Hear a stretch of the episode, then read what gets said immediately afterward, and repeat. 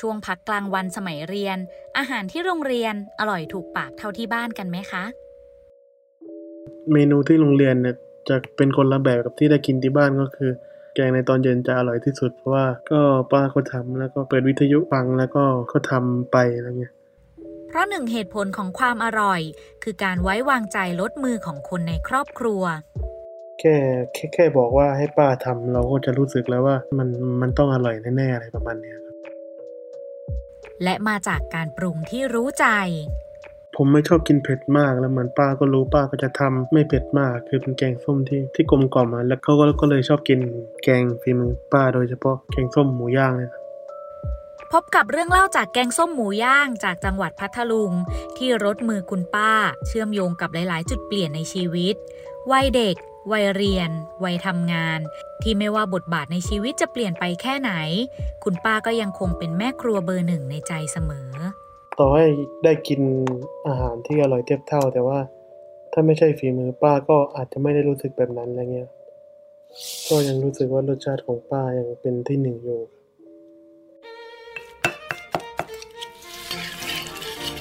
แคบแคบมากินข้าวตาหนุยมีการเมนูโปรดของลูกตึงนั่ง กระเป๋ากำลังหอนๆอยู่ลูกมามามาเออถ้าไม่กลับมาบ้านนี่ไม่ได้กินนะฝีมือแม่เนี่ย View the world via the voice Flavor of Hometown Podcast รายการอาหารพื้นบ้านที่แบ่งปันรสชาติคุ้นเคยของคนในบ้าน และเล่าผ่านความทรงจำของคนไกลบ้านดำเนินรายการโดย โอปอ เบญจมาพร ฝ่ายจารี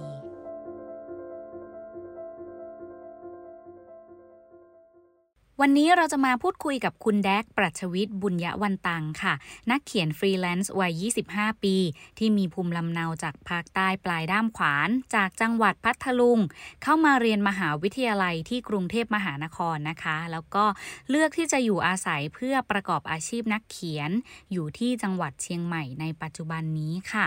เรื่องราววันนี้มีทั้งความน่ารัก น่าขบขันและความน่าสนใจเกี่ยวกับความสัมพันธ์ ระหว่างคุณแดกและคุณป้าอยู่ไม่น้อยเลยค่ะ แม่ทำกับข้าวไม่ไม่ค่อยอร่อยครับ เราก็เลยชอบกินฝีมือของป้ามากกว่า ป้าเป็นคือเป็นแม่ครัวตามงานศพอะไรเงี้ยครับเวลาเวลาใครมีงานแต่แถวบ้านก็จะมาชวนไปช่วยงาน แล้วเราก็จะได้กินกับข้าว ทั้งกับข้าว กับข้าวจากงานจากงานศพหรือว่ากับข้าวที่ป้าทำเอง อ่าคุณป้าของคุณแดกนะคะ ถือเป็นแม่ครัวคนสำคัญในหมู่บ้านเลยค่ะ ที่เมื่อมีงานศพก็จะต้องรับบทแม่ครัวมาโดยตลอด ว่าแต่ปกติแล้วเนี่ยหลาย ๆ บ้าน มักจะติดรสชาติฝีมือคุณแม่กันนะคะ แต่บทสนทนาที่เปิดมาเมื่อสักครู่นี้ คุณแม่จะไม่น้อยใจใช่ไหมคะเนี่ย เหมือนแม่ก็รู้แต่ว่าแม่ก็ทำกับข้าวทุกวันเหมือนเดิมเพราะได้คุยกับเพื่อนๆ คือคือช่วงมัธยมเป็นช่วงที่เหมือนว่าในกลุ่มเพื่อนนะผมจะชอบถาม จะเป็นคนที่มีเรื่องมาซอกแซกถามเพื่อนในทุกวันเลยแล้วเพื่อนก็ก็จะรู้สึกว่าผมเป็นคนช่างสงสัย ผมก็เคยถามว่าเออที่บ้านใครแม่ทำกับข้าวไม่อร่อยบ้างเนี่ยก็ใช่ก็ได้ฟังก็เออไม่ได้มีแค่บ้านผมบ้านเดียวอะไรเงี้ยไม่ได้อินกับกับข้าวฝีมือแม่เหมือนที่ในทีวีอะไรประมาณเนี้ยจริง ๆ พ่อก็ทำอร่อยแหม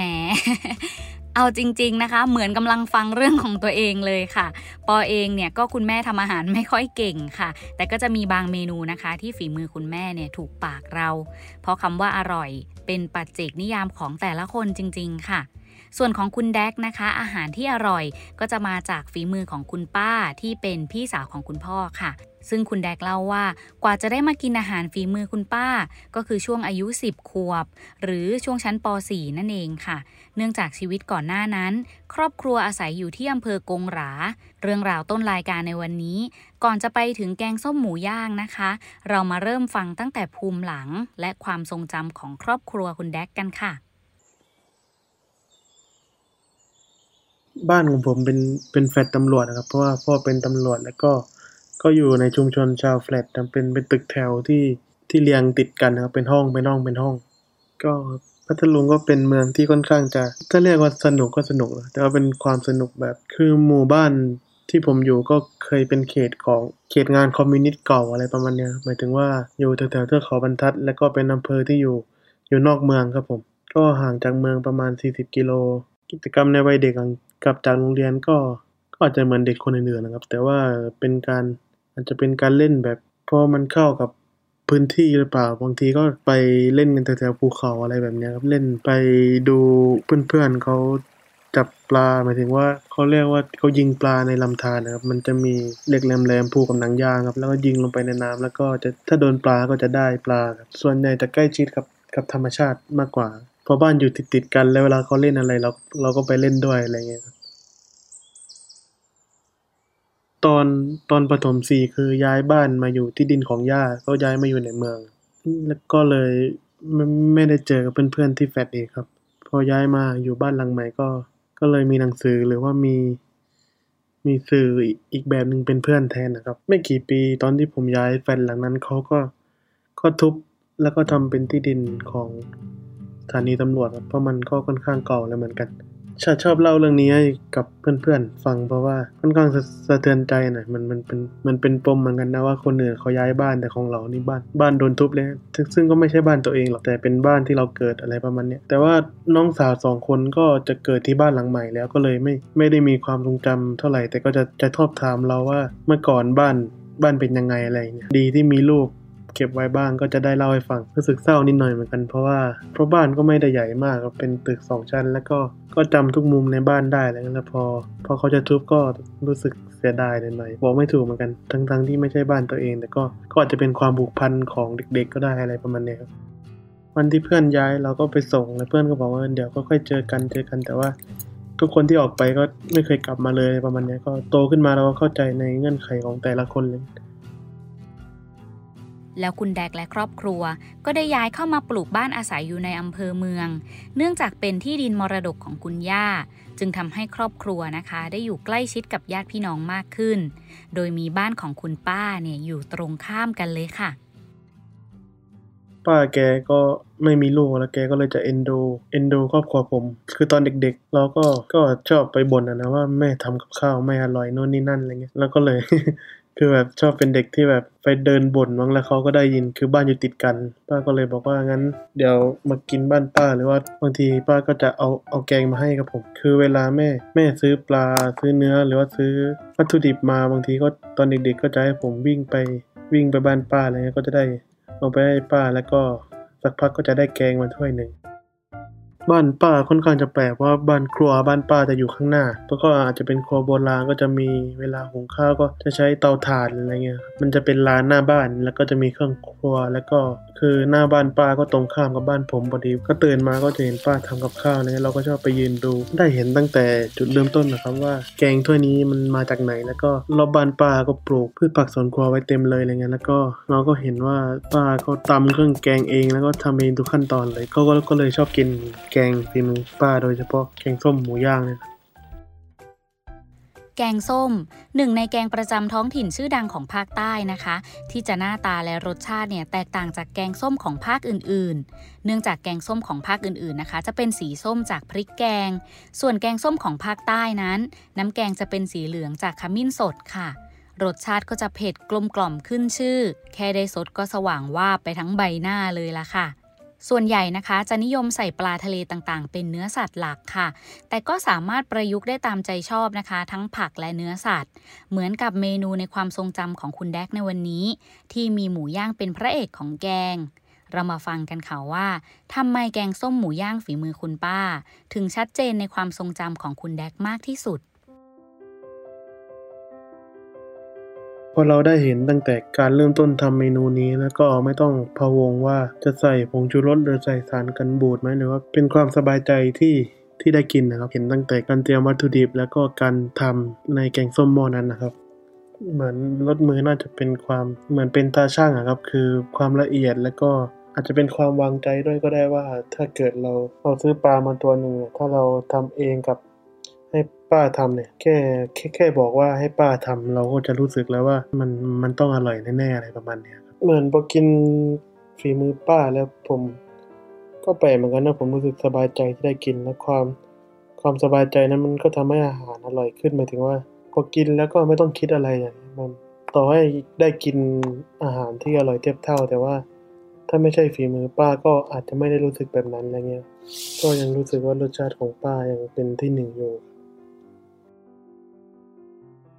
เหมือนป้าก็จะฝังพวกคิงคาตะไคร้ไว้แถวบ้านอะไรหมดเลย แล้วก็เครื่องแกงเวลาตำเอง อาจจะเป็นเพราะความอุดมสมบูรณ์ด้วยก็ได้ในวัตถุดิบอะไรเงี้ยใส่ไม่อั้นเลยก็อาจจะเลยเป็นรสเผ็ดแต่ว่าจริง ๆ ก็อาจจะเป็นเพราะว่าสภาพแวดล้อมด้วยก็ได้มั้งหรือว่าเพราะเพราะมีอาหารอย่างหมูหวานมาแล้วก็เลยต้องทำแกงให้เผ็ด เผ็ดของอีสานคือน่าจะเผ็ดจนจะร้องไห้เลยเวลากินส้มตำอะไรเงี้ยขนาดเป็นคนใต้ก็ยังบอกว่าไม่เผ็ดเลย แต่ว่าถ้ากินแกงที่บ้านอะต่อให้เผ็ดก็ก็ยังรู้สึกว่ากินได้ ถ้าเทียบกับอากาศร้อนก็เหมือนกับร้อนที่ไทยกับร้อนที่ญี่ปุ่นนะครับที่ไทยก็จะร้อนแบบมีเหงื่อนะแต่ว่าถ้าร้อนแบบที่ต่างประเทศก็จะเป็นร้อนแบบอบแห้งอะไรเงี้ยต่อให้ไม่กินเผ็ดแต่ว่าในมื้ออาหารก็จะมีแกงที่ที่เผ็ดอยู่ดี ผมไม่ชอบกินเผ็ดมาก แล้วเหมือนป้าก็รู้ป้าก็จะทำไม่เผ็ดมาก คือเป็นแกงส้มที่ที่กลมกล่อมอะแล้วก็ผมจะชอบกินกินผักในแกงส้มอะครับหมายถึงกินมะละกอดิบหรือว่าผักบุ้งอะไรซึ่งพ่อก็จะบ่นว่าแกงไม่ค่อยเผ็ดเท่าไหร่ ซึ่งแต่ว่าสำหรับผมมันผมชอบ ป้าก็ไม่ไม่ได้ทำแกงส้มทุกวันนะแต่ว่าวันไหนที่ป้าทำแกงส้ม ผมก็แค่ทอดไข่เจียว ก็ก็เป็นครบมือนั้นแล้วแต่ว่าบนแต่บนโต๊ะก็จะมีกับข้าวที่แม่ทำอยู่ แต่ก็บอกแม่ตลอดว่า ไม่ต้องทำเยอะอะไรเงี้ยแต่แม่ก็เขารู้ไหมว่าเรามีความคิดเห็นยังไงไม่ก็รู้ก็ก็ก็บอกว่ามันก็เป็นหน้าที่ที่ต้องทำมัน เอ แล้วคุณแม่จะน้อยใจไหมล่ะคะเนี่ย ซึ่งนอกจากมื้อเย็นแล้วนะคะ คุณแดกก็ยังได้กินฝีมือคุณป้า ในมื้อกลางวันเกือบทุกวันอีกด้วยค่ะ บอกเลยว่าเรื่องราวถัดจากนี้ สนุกและน่ารักจนต้องฟังไปแล้วก็อมยิ้มตามไปด้วยเลยค่ะ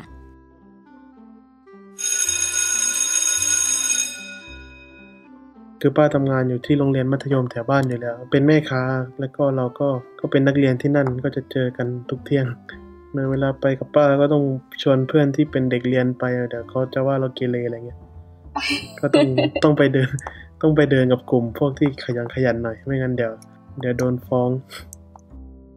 ซึ่งการมีคุณป้าเป็นแม่ค้าขายอาหารในโรงเรียนแบบนี้ ก็กินฟรีทุกวันเลยสิคะเนี่ย จริงๆ ก็อยากจ่ายตังค์แต่ว่าเหมือนป้าเขาก็รู้ก็รู้สึกว่า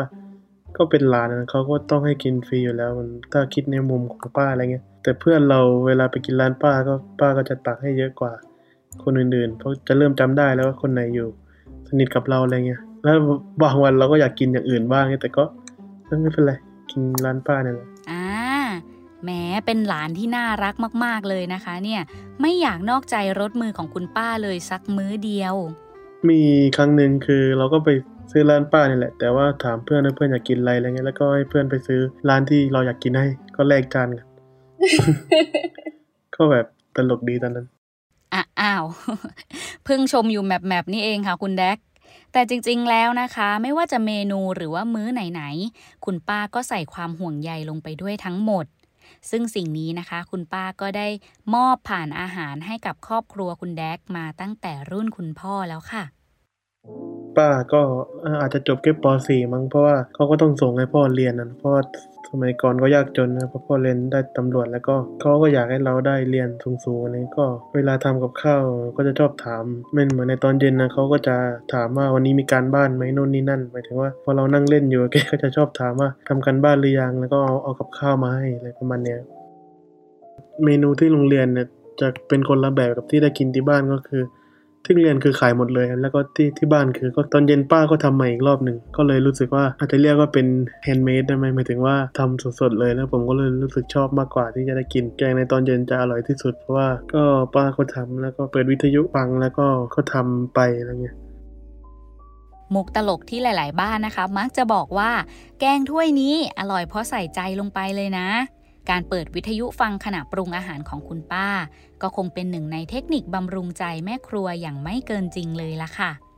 คุณแดกเล่าต่อว่า ไม่เพียงแค่ช่วงกลางวันที่ออกไปขายอาหารที่โรงเรียน หรือตกเย็นกลับมาก่อเตาเข้าครัวเท่านั้น แต่การทำอาหารของคุณป้า นับเป็นกิจวัตรที่เกิดขึ้นตลอดทั้งวัน ตั้งแต่เช้าตรู่เลยค่ะช่วงช่วงที่ผมอ่านหนังสือสอบ เข้ามาลัยอะพอตื่นมาอ่านก็ ก็ยังเห็นยังเห็นป้าทำอยู่หน้าบ้านของของป้า เป็นความชอบของป้าด้วยในการทำอาหาร ก็เลยจะเห็นอยู่หน้าเตาหรือว่านั่งโขกเครื่องแกงหรือว่าขูดมะพร้าวตลอดเวลา ตั้งแต่ผมยังอยู่อยู่บ้านเก่าอะครับแล้วพอมาอยู่บ้านใหม่ป้าก็ยังทำอยู่ ตอนนี้ไม่ได้ทำแล้วเพราะว่าพอดีเขาที่โรงเรียนก็เปลี่ยนเปลี่ยนคนรับเหมา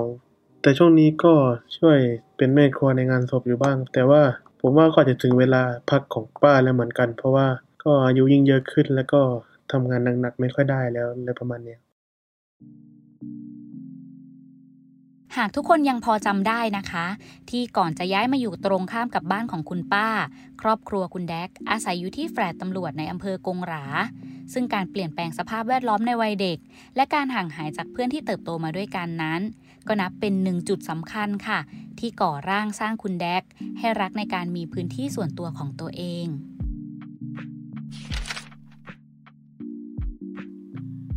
ตอนเด็กแม่ชอบให้อ่านพวกนิทานภาพหรือว่าที่ให้เราจินตนาการถึงถึง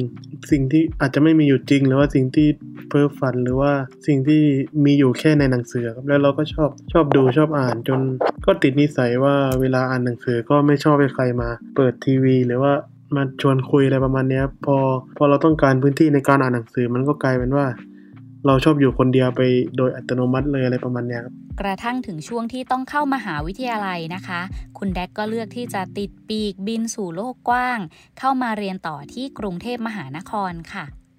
ที่พัทลุงอื มีมีมหาลัย แต่ว่าเป็นมหาลัยที่เกี่ยวกับสายวิทย์อะครับอีกอย่างก็เป็นจังหวัดเล็กๆมันเราก็อยู่ที่นั่นตั้งแต่เกิด และคิดว่าถึงเวลาที่จะต้องเราจะพูดแบบเหมือนภาษาในหนังก็ก็ออกไปสู่โลกกว้างอะไรประมาณนี้ครับแล้วก็ถ้าเรียนที่นี่แถวๆนี้ก็จะเจอแต่คนที่รู้จักอะไรประมาณนี้แล้วก็ไม่ค่อยชอบทักใครหมายถึงว่าชอบชอบอยู่คนเดียวเลย แล้วการการการการอยู่คนเดียวในในสังคมชนบท หรือว่าสังคมภาคใต้ก็ค่อนข้างจะแปลกๆหน่อยเพราะเขาจะอยู่เป็นกลุ่มกัน แล้วก็พอชอบทำอะไรคนเดียวเราก็คิดว่าน่าจะไปเรียนในที่ที่คนไม่ค่อยรู้จักเรา หรือว่าผู้คนไม่ค่อยสนใจกันอะไรประมาณนี้ครับมีพอดีที่รามีมีหลักสูตรที่อยากเรียนด้วยครับเกี่ยวกับสังคมวิทยา แล้วก็เราก็ชอบชอบเรียนวิชาสังคมมาตั้งแต่สมัยประถมแล้วก็เลยคิดว่าเข้ามากรุงเทพดีกว่า อย่างน้อยก็ก็ไปให้เห็นว่าเป็นยังไง แล้วก็คิดว่าดีต่อตัวเองด้วยที่ได้ที่ได้มาเรียนที่นี่ แล้วก็ได้มาอยู่ที่กรุงเทพครับ เป็นประเด็นที่น่าคิดและก็น่าสนใจมาก ๆ เลยนะคะ กับการที่คนโลกส่วนตัวสูง ต้องการมาอยู่ในเมืองที่ใคร ๆ ต่างบอกว่าวุ่นวาย เพราะความวุ่นวายนี้ทำให้หลาย ๆ คนไม่ได้ปฏิสัมพันธ์กัน ต่างคนต่างอยู่ และไม่ได้ใกล้ชิดกันมากเหมือนกับสังคมชนบท มากรุงเทพก็ได้ไปร้านหนังสือได้ไปโรงหนังได้ไปได้ไปในที่ที่ไม่เคยไปแต่ว่า ก็บางทีก็เป็นความเบื่อหน่ายนะเพราะกรุงเทพก็รถติดน้ำท่วมอะไรแบบเนี้ยแต่ก็มีหนึ่งสิ่งนะคะที่ไม่ว่าที่ไหนเนี่ยก็ไม่สามารถตอบโจทย์ได้เท่าที่บ้านค่ะ แกงส้มที่กรุงเทพจะหวานแล้วก็สีสีของน้ำแกงก็จะต่างกันเลยคือ เหมือนพอเห็นด้วยตาก็ ก็พอจะรู้แล้วรสชาติเป็นยังไงเลยอีกอย่างก็คือเขาใส่ผักไม่เยอะด้วยเหมือนของป้าก็ใส่แค่มะละกอดิบ หรือว่าแค่ผักบุ้งอะไรเงี้ยแต่ว่าที่เคยเห็นที่กรุงเทพก็เหมือนจะมีมันจะมีดอกกระหล่ำด้วย แต่จริง ๆ ก็ก็ผมก็ว่าไม่ได้ผิดนะผมก็รู้สึกว่าเป็นการปรุงของท้องถิ่นนั้นๆ แต่ถ้าถามว่ารสชาติที่ชอบก็ก็ยังเป็นรสชาติของป้าอยู่ครับกลับบ้านทุกเทอมครับเวลาปิดเทอมก็จะนั่งรถไฟกลับบ้านที่พัทลุง เหมือนหรือว่าพอโตขึ้นแล้วปัญหาชีวิตมันไม่ใช่ปัญหาที่มันมีเรื่องมากมายที่เข้ามานะเราอาจจะเอนจอยดอยกับอาหารน้อยลง ทุกปิดเทอมก็จะกินรสชาติป้าเลยแต่ว่าพอคิดว่าเดี๋ยวต้องกลับไปแล้วต้องไปกินอาหารตามสั่ง หรือว่าต้องไปกินกับข้าวที่ไม่ได้ชอบมากนักเลยก็จะรู้สึกเซ็งๆหน่อยๆแต่ก็เลือกไม่ได้อยู่ดี เพราะว่าก็ต้องไปเรียนไปทำหน้าที่ของตัวเองอะไรประมาณเนี้ย แม้ในการสนทนาช่วงหนึ่งนะคะ จะดูเหมือนกับว่าคุณแดกเนี่ยค่อนข้างรักในโลกส่วนตัวของตัวเอง แต่จังหวะสำคัญส่วนมากของชีวิตในช่วงมหาวิทยาลัย จนถึงปัจจุบันนี้ คุณแดกก็รายล้อมด้วยเพื่อน และกลุ่มคนที่มีความชอบและความสนใจเดียวกันอยู่ตลอดค่ะ ต่อให้บอกว่า เป็นคนที่ชอบอยู่คนเดียวเลยแต่ว่าถึงจุดจุดหนึ่งชีวิตคนเราก็ต้องการเพื่อนอะไรเงี้ยหมายถึงว่าพอไปเรียนมหาลัยเปิด แล้วเราเจอคนที่เขาห้องเรียนรวมกว้างๆอะไรเงี้ยเราพอเจอคนที่เขามากับเพื่อนอะไรเงี้ยแล้วผมก็ไปนั่งเรียนริมหน้าต่างอยู่คนเดียวอะไรเงี้ยก็จะรู้สึกแบบเซ็งๆเหมือนกันว่าเราน่าจะมีเพื่อนบ้างนะอะไรก็คุยกับที่บ้านที่บ้านก็บอกว่า มันเป็นสังคมที่กว้างกว่ามัธยม ถ้าเลือกแล้วก็ต้อง เรียนให้ได้นะครับผมก็จะเริ่มมีเพื่อนนะตอนที่เรียนคลาสเล็ก ๆ มากกว่า เพราะว่าต้องเรียนเข้าเรียนวิชาเอกอะไรเงี้ยก็เลยเริ่มได้เริ่มมีเพื่อนบ้างซึ่งการที่กรุงเทพนะคะเป็นเมืองใหญ่และเต็มไปด้วยผู้คนมากมาย ก็ทำให้มีกิจกรรมที่หลากหลายทั่วเมือง ที่เกิดจากกลุ่มคนที่มีความชอบและความสนใจเดียวกันค่ะ คุณแดกเล่าต่อว่า การไกลบ้านนี้นะคะ นอกจากแกงส้มจะหวานไม่เหมือนรสมือของคุณป้าแล้วเนี่ย สิ่งอื่นๆที่เกิดขึ้นในเมืองนี้ ก็ล้วนเต็มไปด้วยความสร้างสรรค์ และความน่าสนใจอยู่ไม่น้อยเลยค่ะ ได้เจอเพื่อนที่เขาชอบมันเหมือนกันด้วย แล้วก็เพอพอการสนใจการเขียนอาจจะเป็นเป็นวงเล็ก ๆ ถ้าเทียบกับสายงานอื่นๆอะไรเงี้ยแล้วที่มหาลัยไม่มี ไม่มีสอนนะครับ ก็เลยต้องไปร่วมตามค่ายที่เขาจัดขึ้นนั้นได้ไปเจอนักเขียนที่เราชอบ หรือไปงานหนังสือ ไปขอลายเซ็นนักเขียนที่เราชอบอะไรนั่นก็เป็นสิ่งที่เรารู้สึกว่า เราก็เลือกถูกที่จะมาอยู่กรุงเทพเพราะว่าถ้าอยู่ถ้าอยู่พัทลุงก็อาจจะไม่ได้เจอสิ่งเหล่านี้จากเด็กชายคนหนึ่งในจังหวัดพัทลุงที่รักในการอ่าน สู่วัยมหาวิทยาลัยที่รักในการเข้าร่วมกิจกรรม และค่ายต่างๆ เกี่ยวกับการเขียน ราวกับว่าชีวิตเนี่ยวาดจุดต่อๆกันมาเป็นเส้นทาง คุณแดกเลือกประกอบอาชีพนักเขียนอิสระ โดยอาศัยอยู่ที่จังหวัดเชียงใหม่ในปัจจุบันนี้ค่ะ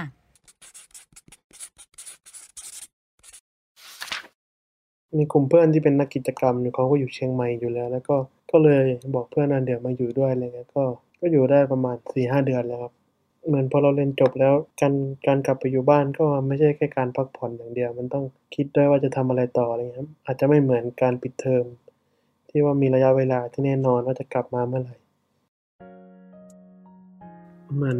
passion ก็มีเท่าเดิมแต่ว่าความรู้สึก อยากเป็นอยากจะได้มันมันไม่เหมือนตอนเป็นมหาลัยแล้วอะไรเงี้ยหมายถึงว่าตอนเป็นมหาลัยก็อยากเป็นนักเขียนนั่นแต่ว่ายังไม่รู้เลยว่าจะเขียนอะไร แต่ว่าพอพอเราเขียนได้แล้วเราก็ไม่ได้อยากบอกใครว่าเป็นนักเขียนแล้วหมายถึงว่าบอกแค่ว่าเออเนี่ยเป็น เขียนงานอยู่แล้วก็มันมันเล่ายากครับเวลาบอกใครว่าเป็นนักเขียน แล้วตอนนั้นเรายังไม่มีไม่มีผลงานหรือว่าไม่มีเล่มอะไรเงี้ยเอองานมันจะตอบคำถามเราเองว่าเราเป็นเป็นใครครับไม่ตอนนั้นผมก็ไม่รู้หรอกคือไปค่ายแล้วก็นักเขียนก็บอกว่า งานก็จะปักหมุดให้เราเองว่าเราจะเป็นยังไง พอวันที่ที่เรามีเล่มของตัวเองแล้วมีนักอ่านเขามาบอกว่าเขาชอบ ชอบงานเขียนของเรางานเขียนของเราทำให้เขารู้สึกแบบนั้นแบบนี้ ผมก็เลยรู้สึกว่าอ๋อจริงๆมันเป็นความรู้สึกแบบนี้นี่เองครับที่ว่าว่างานจะบอกเราเองว่าเราจะเป็นยังไง ปัจจุบันนี้คุณแดกมีผลงานรวมบทกวี ชื่อหนังสือ การเดินอากาศบางประการ ที่จัดพิมพ์โดยสำนักพิมพ์ เหล็กหมาดการพิมพ์ค่ะ ตีพิมพ์มาแล้วทั้งหมด2ครั้ง อาจจะไม่ใช่เป็นคนที่ต้องคิดต้องเขียนทุกวัน แต่ว่าถ้าเกิดมีว่างความรู้สึกหรือว่า เหตุการณ์ที่มากระทบคิดว่าไม่อยากจะปล่อยผ่านก็จะเล่าออกมา ทั้งการเมืองหรือว่าเหตุการณ์บ้านเมืองที่กำลังเกิดขึ้น หรือว่าสิ่งที่ได้พบได้เห็นแล้ว ก็คือถ้าวันนั้นไม่บันทึกไว้ก็ต่อให้ต่อให้มีข้อมูลหรือว่ามี